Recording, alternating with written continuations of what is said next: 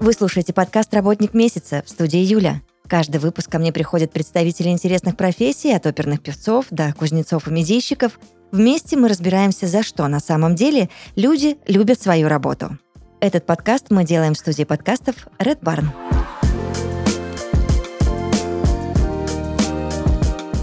Сегодня в подкасте «Работник месяца» у меня сразу два прекрасных гостя. Я с удовольствием их представлю вам. Это SEO школы программирования КАТА Герман Севастьянов. Здравствуйте вам. Здравствуйте. А также выпускник школы программирования КАТА Александр Кабанов, который в данный момент является разработчиком а, в Росбанке. Здравствуйте, Александр. Здравствуйте. А, Мы сегодня будем многое обсуждать, а, непосредственно то, что связано с прекрасной школой программирования КАТА. Есть у меня ряд вопросов. Герман, первый вопрос к вам. Чему конкретно можно научиться в школе программирования КАТА? Какие курсы у вас есть на сегодняшний день? Ну, на текущий момент у нас есть э, всего два направления. Это бэкэнд-разработка на Java, э, веб-приложений, и фронтенд разработка на JavaScript с использованием фреймворка React. А, Александр, а вы какой курс окончили? Я окончил курс по Java. Я бэкэнд-разработчик. А, Герман, а как вы решили вообще сделать, создать этот проект? Ну, изначально мне просто было интересно образование. То есть у меня в семье очень много родственников связано с образованием, педагоги, там, директора школ. И я еще с детства занимался репетиторством, а потом уже, когда стал работать программистом, понял, что мне интересно кого-то чему-то новому учить, потому что ты и сам укрепляешь свои знания, и, в принципе, ну, есть какая-то внутренняя потребность в передаче знаний. Сначала я это делал бесплатно, а потом один из моих тогдашних студентов мне предложил за это платить, и как-то оно само пошло. И дальше сарафанное радио. Ну, то есть это не был какой-то план по созданию бизнеса, это был абсолютно естественный процесс, который сам развивался и вот превратился в то, что превратился. Чем вы отличаетесь от других э, курсов, школ для разработчиков? Ну, я думаю, вы прекрасно видите, что происходит вокруг. Их сейчас невероятно много.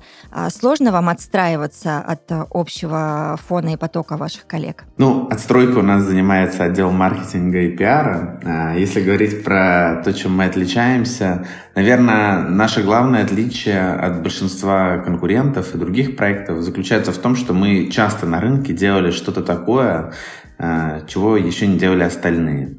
Началось все с буткемпов, которые мы начали проводить. То есть мы первые в России запустили офлайн буткемпы. Это выездные мероприятия, когда люди уезжают там на 2-3 недели условно в лес, жить в лесу и заниматься программированием по 12 часов. Вот, и вместе живут, таким образом вырываясь от всей там своей суеты на работе, там дома и так далее. Это был очень эффективный формат, и он не очень выгодный с точки зрения финансов, поэтому он и не масштабируется в России. Сейчас есть буткемпы, уже появились, но они обычно в городе проходят, потому что у них сильно ниже себестоимость. А если говорить про то, что сейчас происходит, то два года назад, в 2019 году, мы тоже первые запустили а, оплату после трудоустройства. Идея заключается в том, что человек, допустим, работает, не знаю, инженером и захотел стать программистом, но у него нет возможности платить за обучение. Либо у него есть возможность платить за обучение, но он знает, что в сфере онлайн-курсов очень часто бывает так, что человек закончил какой-то курс, Ему обещали, что он найдет работу, и, к сожалению, работу он не нашел. Вот. э, Ну, то есть нету никаких гарантий. Вот у нас идея такая, что мы заключаем со студентом договор, по которому мы обязуемся э, его выучить э, и помочь ему с трудоустройством на работу. Более того, мы в договоре даже гарантируем зарплату, ну, какую-то минимальную стартовую для него. Допустим, для Java-разработчиков это 100 тысяч сейчас рублей на руки, а для фронтенд 80. И если человек не устроится на работу, то он нам не должен вообще ничего за обучение. А если он устроится, то он выплачивает э, нам процент от своей зарплаты в течение двух лет. А мы в течение двух лет обязуемся оказывать ему какую-то поддержку в его профессиональном развитии. А почему вдруг э, вы решили, Герман, э, ворваться в процесс э, ребрендинга? Ну, мы назывались раньше Java Mentor, И назывались так уже очень давно, потому что все начиналось с того, что я был Java-программистом, и когда мы начали делать там, первые рекламные кампании, когда это все только зарождалось, а, не было названия лучше, чем Java Mentor, ну, для человека, который учит людей Java. Вот. Но время-то прошло, сейчас я уже не один, у нас большая команда, больше 50 человек, у нас учится больше тысячи студентов сейчас, и а, мы учим уже не только Java, у нас там появился фронтенд, в будущем появятся еще какие-то новые направления. Поэтому, естественно, мы больше не могли называться Java Mentor, так как мы учим уже не только Java, и нужно было новое название. Выбрали такое. Александр, а почему же ваш э, выбор пал на ката? Ну, не сразу я пришел в каты. Я четко решил, что я стану разработчиком. Рассматривал разные курсы прошел даже один курс, который они обещали, что если я там выполню все их задания, то я трудоустроюсь. И я, ну, как бы все выполнил и понял, что то, что я знаю на выходе из этого курса, его недостаточно для того, чтобы трудоустроиться. А, собственно, стал дальше искать, ну, думаю, еще какой-то надо, надо тогда курс более продвинутый. Там вот я сначала думал пойти в Яндекс, Яндекс Практикум, вот. Э, и нашел Java Mentor. Мне очень понравилась вот эта система, которую сейчас рассказал Герман, что деньги организация получит э, только в том случае, если я трудоустроюсь реально разработчиком. И ну, вот это меня подкупило. Плюс там посмотрел, прежде чем принимать решение, э, видео Германа, то есть уже практически знал его лично. Вот. Это все в совокупности подтолкнуло меня к тому, чтобы все-таки э, обучиться именно в Mentor, ката. Герман, я вот сейчас все это слушаю и понимаю, что вы а, придумали очень удобную, классную человеческую схему. Но так ли она хороша и для бизнеса? Это не рискованно ли с точки зрения бизнес-модели? И есть ли такие вообще истории в мировой практике? Тут, наверное, надо рассказать о том, почему вообще на это решились. А, значит, несколько лет назад, вот тоже в 2019 году, а, мы испытывали довольно серьезный финансовый кризис, потому что, ну, грубо говоря, стоимость обучения да, на каких-либо курсах, например, программирования, она же формируется все равно рынком. То есть э, получается, что если ты делаешь какой-то очень качественный продукт, а на тот момент мы считали, что мы делали продукт там, сильно качественнее, чем наши конкуренты. А у нас на него и была и себестоимость там, в 2-3 раза выше, чем у конкурентов. Но брать в 3 раза больше денег за него мы никак не могли. Ну, просто потому, что потенциальному студенту невозможно объяснить на уровне сайта разницу между там, тобой и какими-то курсами X.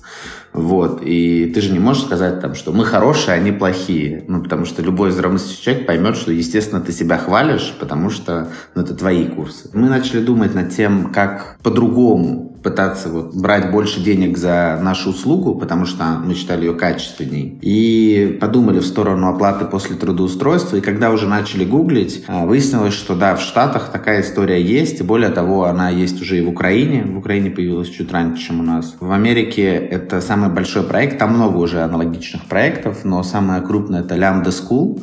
Они сейчас, по-моему, оцениваются в районе 200 миллионов долларов именно как школа. В Украине проект не такой большой, но все равно Mate Academy называется. Тоже очень крутая школа, которая работает по такой схеме. Что касается финансовой устойчивости такого бизнеса, весь принцип заключается в том, что а, если говорить про традиционные курсы программирования, то обычно у них главный KPI на рост – это объем продаж. Вот. То есть, чем больше ты продаешь курс, тем быстрее растет твоя компания, потому что ты получаешь денежные вливания. Но в нашем случае главный KPI – это количество трудоустроенных студентов, потому что именно они генерируют нам, ну, соответственно, выручку. А, есть, конечно, риски. Например, мы не можем, как многие школы программирования, открывать там по 20 курсов в год. Для того, чтобы открыть новое направление, нужно проводить очень большое исследование рынка, и это большие риски. То есть, если мы откроем 5 новых направлений, сразу же возьмем туда студентов, то, возможно, мы станем банкротами, если мы ошиблись. А, поэтому, наверное, скорость развития такого бизнеса несколько медленнее, но и средний чек у нас на студента намного выше, потому что 17% от зарплаты в течение двух лет – это сильно больше средней рыночной цены обучения. Сколько Если это не секрет, и как долго нужно платить за обучение? Ну вот я же говорил, 17% э, от зарплаты чистой, которую ты получаешь на руки э, в течение, в течение двух лет. Либо если ты, например, устроился на большую зарплату, там у нас бывают выпускники, которые устраиваются и на 200 тысяч, они понимают, что 17% в течение двух лет – это очень большая сумма. Есть альтернативный вариант – это заплатить разово нам за все обучение 350 тысяч, и в этом случае ты не платишь процент. А в схеме вот в этой вы помогаете с поиском работы или это полностью ложится на студента история? Да, конечно, помогаем. Я же говорю, для нас самый главный KPI – это количество трудоустроенных студентов. То есть э, было бы странно, если бы мы не помогали студенту искать работу, учитывая, что от этого зависит, получим мы прибыль или не получим. Поэтому мы курируем студента а, не только вплоть до того, как он выйдет на первое место работы, а еще, как правило, и на испытательном сроке у него точно возникают какие-то проблемы, переживания, сомнения. И в этот момент мы тоже должны помогать. Александра, вам удавалось как-то параллельно с обучением в КАТа работать или а, не хватало на это силы времени? Да, да, Юль, я работал параллельно с обучением. Немножко мне тут, не немножко даже, а сильно было тяжело, да, периодически, но, как я уже сказал ранее, я четко решил, что я стану разработчиком, и это мне помогало, то есть я так договаривался с собой, что я вот даже если там я совсем устал, ну все равно хотя бы вот что-нибудь одно, я какую-нибудь вещь по, э, по обучению сделаю, какой-нибудь хоть маленький, но шажочек сделаю. И это мне помогало. А так, конечно, да, было тяжело, казалось, что это все сложно, это все, э, может быть, это не мое, такие вот мысли посещали в процессе. Ну, в любом случае, получается, что самодисциплина у вас все в полном порядке, раз э, получилось э, совмещать все. А как вы устроились э, на работу после курса? Долго ли шел поиск? Какие были трудности? Расскажите, пожалуйста. Ну, наверное, знаете, что процесс собеседования это сам, ну, само по себе стресс в любом случае. Конечно. Но здесь вот Ката очень сильно помогла тем, что я четко знал, что мне нужно делать, там какие шаги предпринимать. Э, более того, я знал, что может произойти на собеседовании, там сколько мне нужно пройти собеседований. То есть э, Ката полностью научила меня э, устраиваться на работу разработчиком.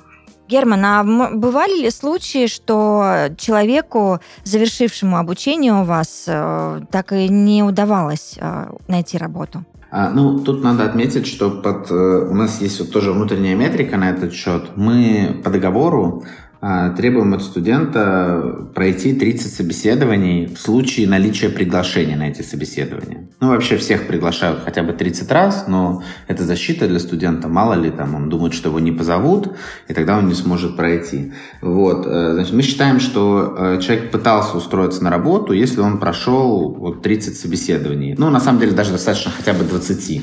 Вот, ну, для нашей внутренней метрики. И у нас э, есть всего один случай, когда человек прошел даже больше 35 собеседований и не смог найти работу. Это было около полутора лет назад. Э, был парень, который у нас учился из Кыргызстана. Он очень плохо говорил по-русски, но у него был флюент английский, потому что он дистанционно закончил то ли Оксфорд, то ли Стэнфорд, не помню точно. Ну, в общем говоря, мы решили, что раз у него идеальный английский, то он сможет найти работу в России, но выяснилось, что нет, потому что если человек плохо говорит по-русски, то действительно ему просто все отказывают, и все. Потому что он не может коммуницировать с командой.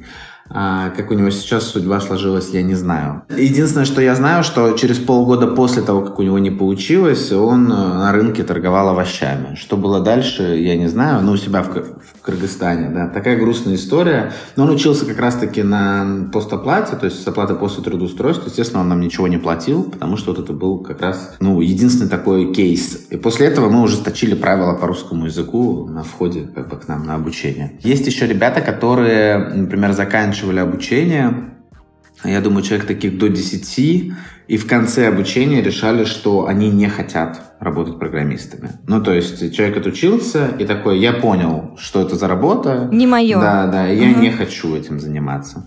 Ну, то есть от общей массы выпускников, а их там больше 700, ну вот там, грубо говоря, там 11, там, допустим, 10 человек были, которые так или иначе не вышли на работу по разным причинам.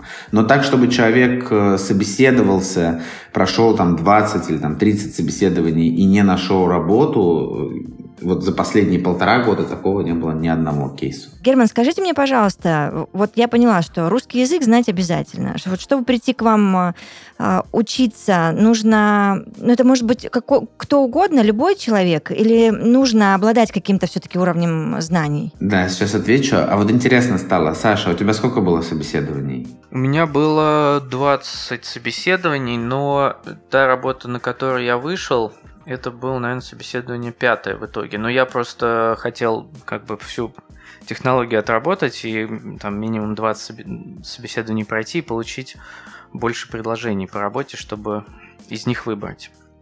Понятно. Так, теперь к вопросу, а, что надо знать, чтобы к нам поступить.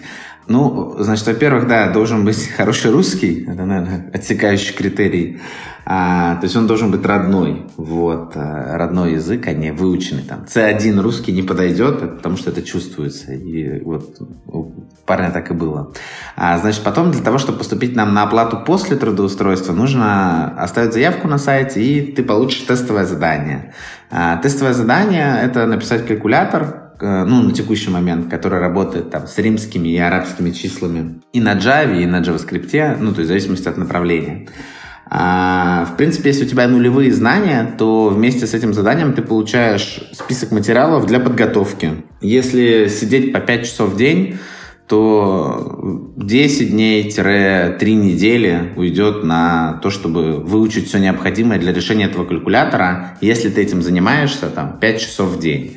Я, я бы хотел здесь еще отметить, что одно из важных условий поступления к нам – это человек должен понимать, что на учебу в неделю надо стабильно тратить от 25-30 часов. То есть это часа там, 4, 5, 6 каждый день там, с одним выходным. Потому что учиться там по 2-3 часа в день или там 10 часов в неделю недостаточно для того, чтобы за вменяемый срок, там 8 месяцев, закончить курс и устроиться на работу. Хорошо, что вы сейчас, Герман, это все объяснили, чтобы ваши будущие студенты вообще понимали, на, на что они идут, да, и а, как будет строиться процесс обучения. Это немаловажно. Мне кажется, мы иногда очень инфантильны в своих решениях и думаем, что да, я справлюсь, там, господи, час-два в день и нормально выучусь. Но это на самом деле не так, и хорошо хорошо, что вы э, раскрыли вообще всю эту структуру. Да, да, тут очень важно, очень большие временные затраты, и часто бывает такая ситуация, вот к нам приходят ребята, ну, они изначально знают, у нас мы везде предупреждаем о том, что нужно хотя бы там 25 часов в неделю, а желательно 30, вот, э, и приходят ребята и думают, что, ну, без проблем, 4 часа в день я могу заниматься, но когда уже реально пытаются это делать, понимают, что у них просто не хватает времени. Потому что, чтобы заниматься 4 там, или 5 часов в день и совмещать это с работой ну, 5-2, ну, нужно иметь очень жесткую силу воли, очень сильную. И, конечно, нужно отказаться от каких-то там своих остальных дел, которые у тебя там помимо работы раньше были. И все свободное время будет уходить на обучение. Александр, у вас э, перед поступлением в КАТА уже были какие-то профильные навыки? Я так поняла, что отчасти да, да, но вам было их недостаточно. Какой-то опыт уже был накоплен? Ну, до КАТы я э, три месяца вот э, занимался на там, других курсах по Java, там самостоятельные такие задачки. Э, а до этого ничего не было. У меня по, я по профессии педагог социальный, а, ну, по диплому, а работал всю жизнь э, в продажах. Предварительное обучение с ежемесячной оплатой. Для кого? Как оно устроено в КАТе и э, цена этого процесса какова? Да, у нас есть э, обучение с оплатой во время учебы. Это, так сказать, пережиток того, что было раньше. То есть раньше мы по такой схеме работали, но мы оставили этот вариант пока что. А, значит, это стоит либо 18 тысяч в месяц, либо 178, по-моему, или 180 э, разово, и тогда ты учишься до тех пор, пока не доучишься. А, принцип обучения на самом деле точно такой же, что и с оплаты после трудоустройства, только если э, по постоплате ребята стартуют потоками, и там есть всякие групповые механики, то здесь групповых механик нет, а оно просто ну, более персонализировано. Вот. А, но я могу сказать так, что даже э, понятно, что на обучение с оплатой во время э, обучения мы не ставим никаких критериев, то есть мы не, заста... не договариваемся с человеком учиться там, 5 часов в день и так далее, и он может учиться в своем темпе. Но по опыту могу сказать, учиться в своем темпе, это значит учиться и забросить учебу. То есть учиться в своем темпе – это плохая стратегия. Хорошая стратегия – это учиться 5 часов в день. Вот, потому что есть прямая корреляция между длительностью обучения и вероятностью его закончить. Чем дольше человек учится любому навыку, тем вероятнее, что он бросит его где-то посередине.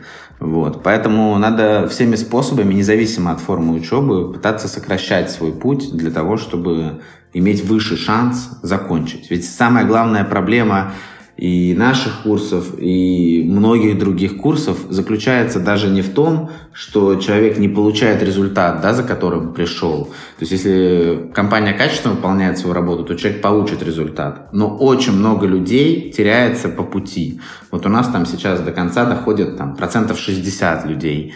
Это значит, что, ну, по постоплате, это значит, что 40% людей потенциально могли изменить свою там работу, изменить свою жизнь, но этого не сделали, потому что где-то по пути отвалились.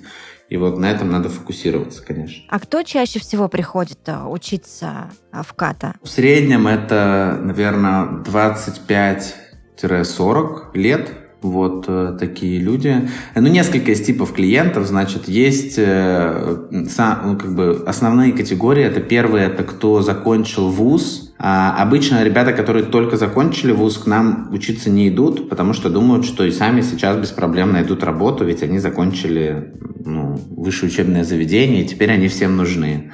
Обычно им требуется где-то 1-2 года для того, чтобы понять, что в IT это работает немного не так, и вот как раз к годам 24-25 они идут к нам, ну, с каким-то там разочарованием в том, что у них не получилось устроиться.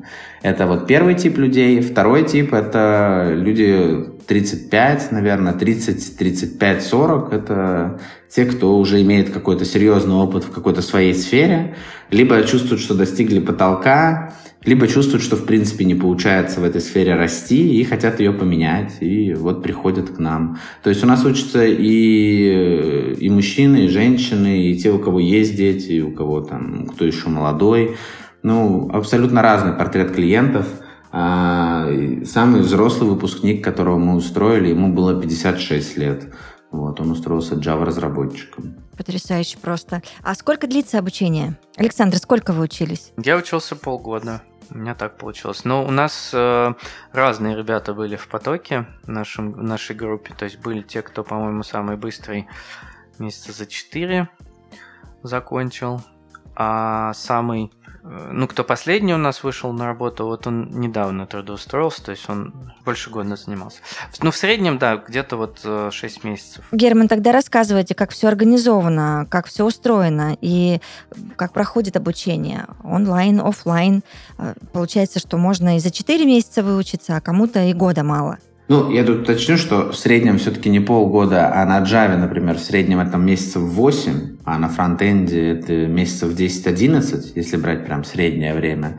А, и также хочу добавить, что просто когда Саша учился, он уже достаточно давно выпустился, мы были более лояльны к отчислениям, и человек действительно мог год там сидеть, и мы его не отчисляли. Сейчас мы жестче устанавливаем дедлайны и жестче отчисляем студентов, если они их проваливают.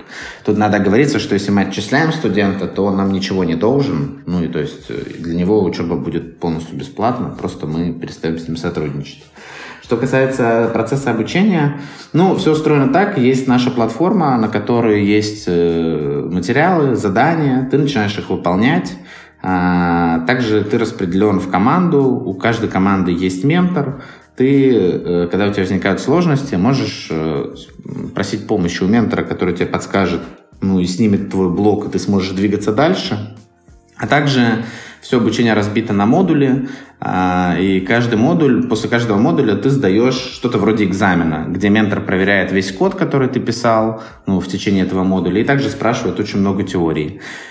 А, и вот ты вот эти кучу модулей издаешь во время учебы, потом э, таким образом изучаешь сначала там основы языка, потом какие-то технологии, связанные с этим языком. Там, если говорить про Java, это там Spring Hibernate, если про JavaScript, то это React Redux. После этого ты занимаешься командным проектом, то есть студенты разбиваются по командам. Не обязательно из одного потока, то есть вообще любые студенты из всей школы разбиваются по командам. А, все проекты либо настоящие, то есть они прямо делаются для кого-то, там, по бартеру, для какого-то фонда благотворительного или какой-то организации, либо они очень э, ну, приближены к настоящему, то есть полностью скопированы, как когда-то какой-то настоящий проект мы делали. А, все, а после командного проекта дальше этап подготовки к собеседованиям. Мы помогаем составить резюме, объясняем, как рассказывать о себе и так далее. Ты начинаешь ходить на собеседование, ну, устраиваешься на работу, выбираешь там предложение, и потом уже попадаешь там в сообщество выпускников. Ну, о сообществе я еще хотела с вами обязательно поговорить, но давайте прежде выясним вот какие моменты. Александр, что для вас было самым сложным в процессе обучения в КАТА? Ну, Юль, сложно было, конечно, совмещать, потому что нужно было и работать, я работал 5-2, полноценная работа, и при этом еще, да, как-то оставлять силы на обучение. Когда вы учились ночью? Ну, иногда прям на работе учился, когда получалось. Так. Вот. Вечером, ну, в принципе, чтобы учиться, да, нужен просто ноутбук. Он у меня был всегда с собой, то есть у меня э, программирование превратилось просто в, в хобби, то есть я везде во все свободные слоты э, времени вставлял программирование, насколько это было возможно. То есть в, там в телефоне, в компьютере, везде, во всех устройствах у меня была разработка в процессе обучения. В принципе, сейчас так же, но тогда прям, ну, ну тяжело это было, да, то есть э, нужно было отказаться. Естественно, как бы до этого я жил какой-то жизнью, Э, где я там 24 часа в сутки чем-то занимал. А сейчас нужно было еще найти там по 5 часов в день дополнительно. Соответственно, пришлось, да, от каких-то вещей отказаться. Для вас было самое сложное это все э, совместить, да? Ну, совместить, да. Психологически еще тяжело, потому что я-то, э, мне, вот я как раз категория тех, кто не после института, а был какой-то опыт, то есть мне сейчас 38 лет, ну, то есть было там 35 плюс, когда я учился, и, э, то есть не было до конца как бы такой веры, что ли, что вот оно прям все получится все-таки были, ну, где-то там на подсознании было все-таки сомнение, именно что я смогу, что вот это мое, что, может быть, там как какие-то другие люди там работают, не такие, как я. Было такое. Ай-яй-яй, в общем, возраст и опыт вам шептали на ухо не то, что нужно, да? Да, да, да. Ну вот я с этим совладал, в итоге все хорошо. А, Герман, а на какую зарплату в среднем может претендовать а, выпускник школы программирования КАТа? Я говорю, что есть зарплата, которую мы гарантируем договором, да, там это в районе 100 тысяч э, по Java и 80 по фронтенду. Вот. Я бы на самом деле не хотел бы, чтобы ну, в общем, когда ты называешь цифры больше, и потом, если человек устраивается там, допустим, ты говоришь, что средняя 150 там по Java, а человек устраивается на 120, он расстраивается, поэтому вот обещать мы можем только то, что мы прописываем в договоре. Кстати говоря, мы единственные вообще в России из школ, кто пишет реальную зарплату в договоре, обычно никто зарплату не гарантирует.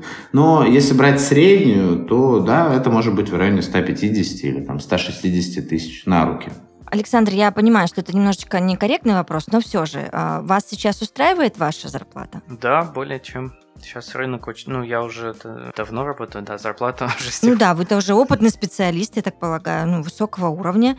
А, хорошо, а вы можете немножечко хотя бы рассказать о том, как изменилась э, ваша жизнь?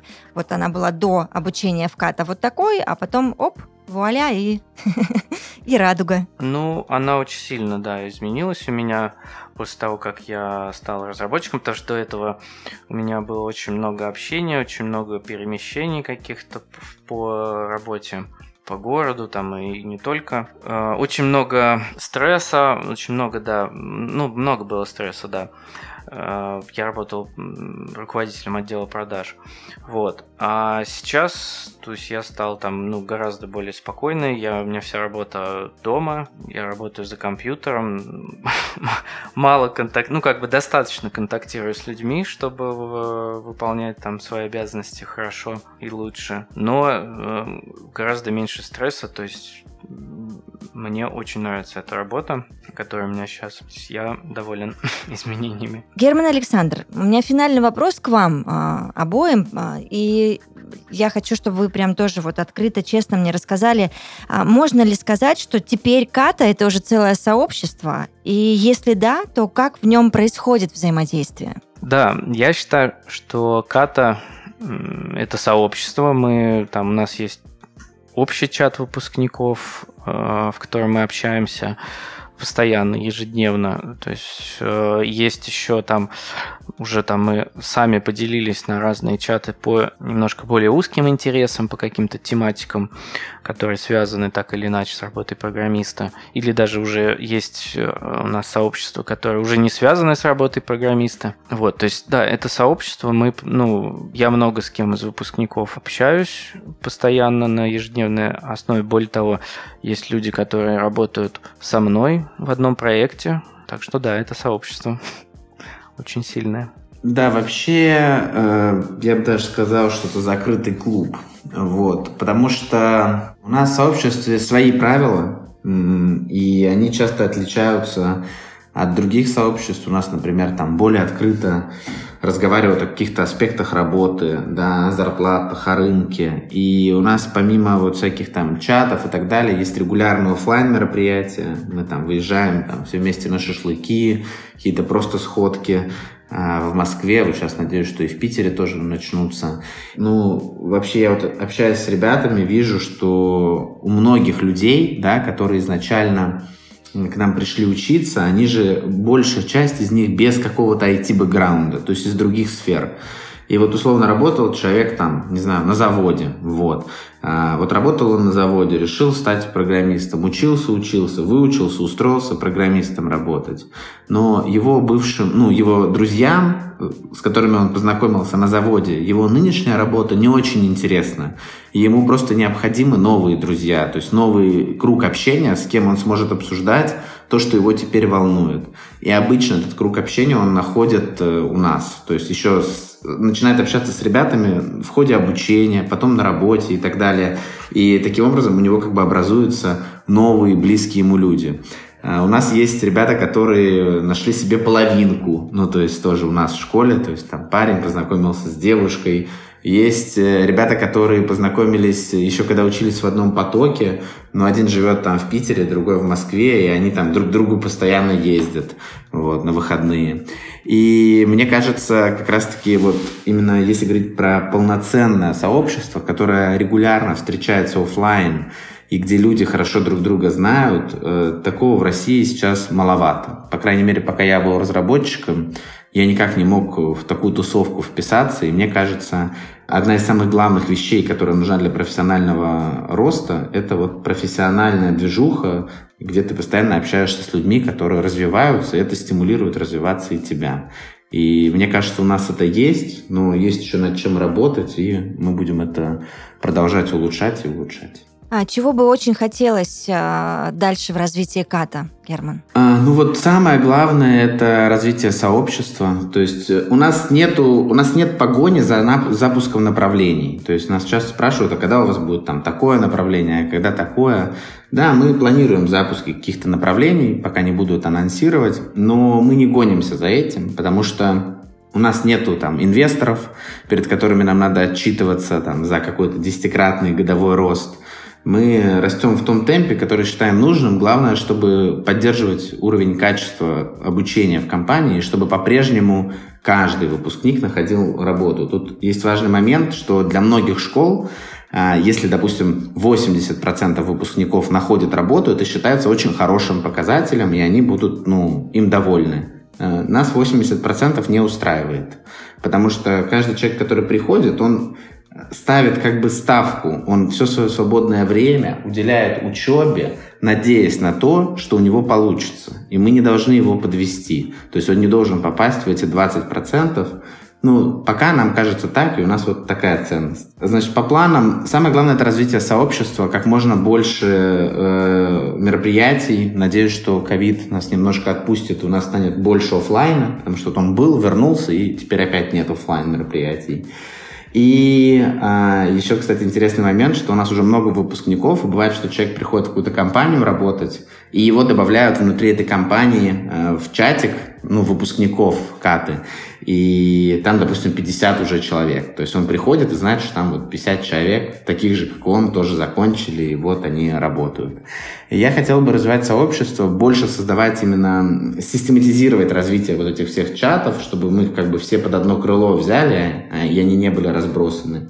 Ну и плюс там одно-два новых направления мы точно откроем. Я желаю вам только удачи и процветания, и благодарю Германа и Александр вас за это прекрасное интервью, за эту беседу, открытую, интересную и честную. Спасибо вам большое. Спасибо и вам. До свидания. Спасибо, спасибо, всего доброго. До свидания. Мы поговорили о процессе обучения в школе программирования КАТа с SEO проекта Германом Севастьяновым и выпускником школы программирования Александром Кабановым, разработчиком в Росбанке на сегодняшний день. Всем спасибо, до свидания. Этот выпуск вышел при поддержке Quark.ru. Quark – любые услуги фрилансеров для вашего бизнеса от 500 рублей.